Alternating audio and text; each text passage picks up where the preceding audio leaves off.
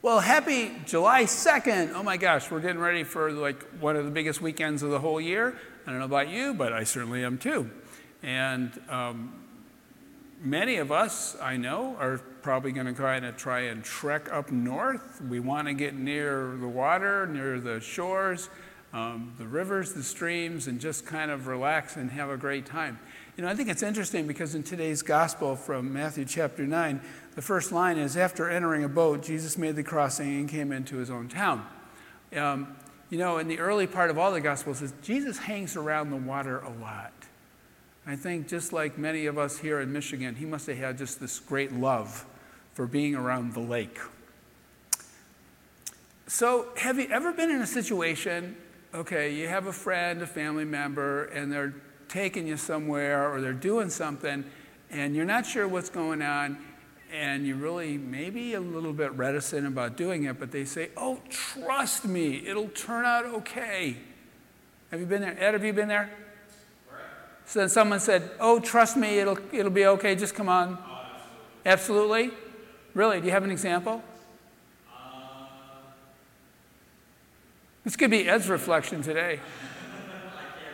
You can't think off the top of your head. but we've all had that, though. We've all had that situation where like, I don't know. I, I can tell you, I think uh, I know our children have had those situations. Um, and I know that, I think this is, uh, this is true because now that we have our grandchildren, you know, we want to take our grandchildren out. So Colleen and I'll, you know, at least not, obviously not this COVID time right now, we're, but we're finally getting free a little bit, you know. We want to do stuff with these little guys and have some fun with them. And um, so we'll call up our, our children and we'll say, hey, we're going to come over and pick up so and so and so. So we want to go do this with them today. And, you know, our kids are like, well, mom, well, dad, I don't know. And I think they're thinking back to like their own like childhood when we said, well, get in the car, we're going to have a great time. And they had no idea where they were going to end up. And we just like, hey, just trust us, it'll be okay. Well, it was okay obviously, because our best interests were always there for them. Our best interests is, are always there for our grandchildren as well. And that's why we do things like that. And, but there are surprises. So there's a surprise going on in today's gospel.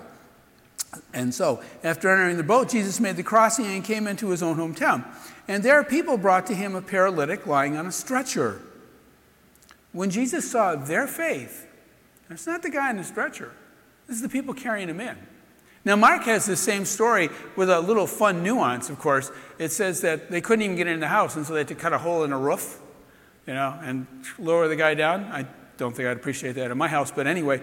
Um, but to go show, but I think they both display the fact that the people who are bringing this man to Jesus just believed he can do something. It's going to be a good situation, buddy. Trust us, it'll be all right.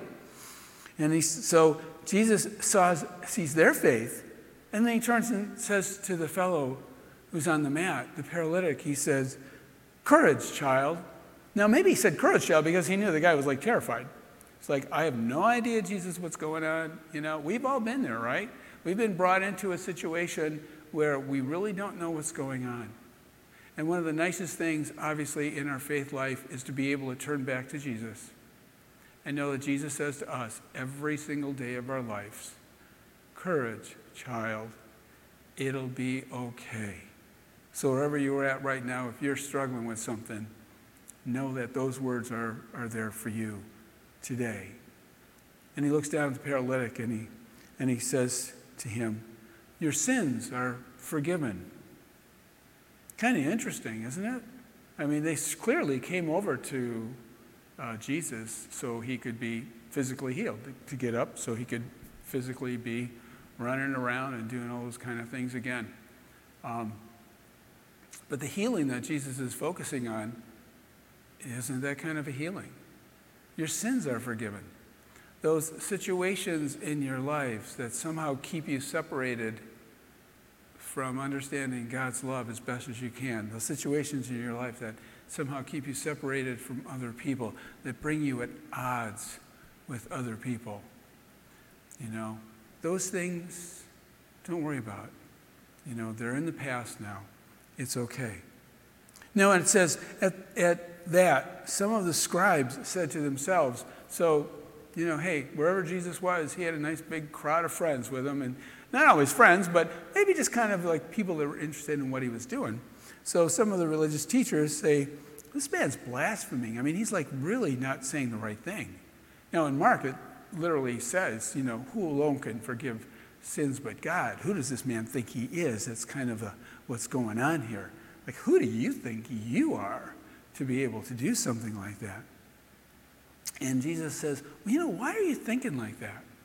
Why don't you realize that, that the things that we are keeping locked up inside of ourselves or the things that we are keeping locked up inside of other people are because of our hard heartedness, because of our stubbornness, because of our jealousies and envies and all of these things that are clearly sinful, clearly the root cause of so much trouble.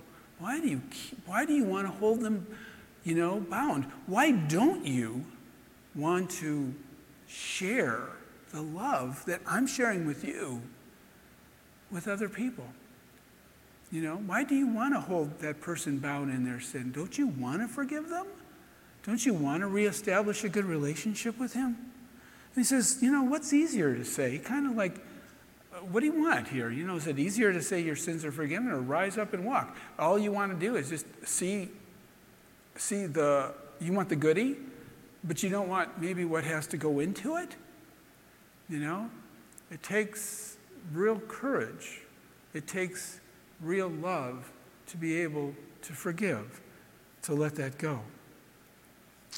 And then he, so he says to the man, Rise, pick up your stretcher and go home. And the man does.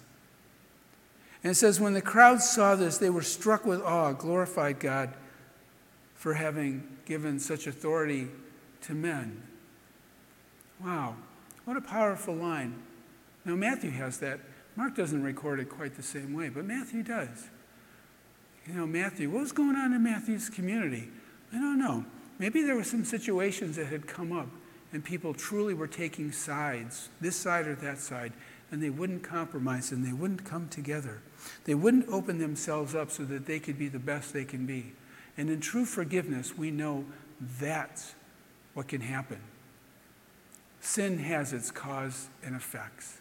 If we sin, we know this can happen. You know, and if we hold ourselves um, bound within our own challenges and our own angers and our own resentments, you know, those are going to get projected out to other people.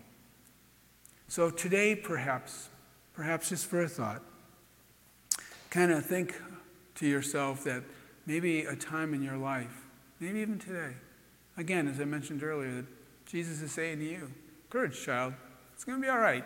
Trust me. But in order to trust me, you're going to have to let go of something. First of all, you're going to have to let go of whatever's inside of you that's eating you up. And then and then and only then will the love fill you so greatly that you're going to bubble that love over to all that you meet. Have a great day, everyone. Bye. Have a great 4th of July.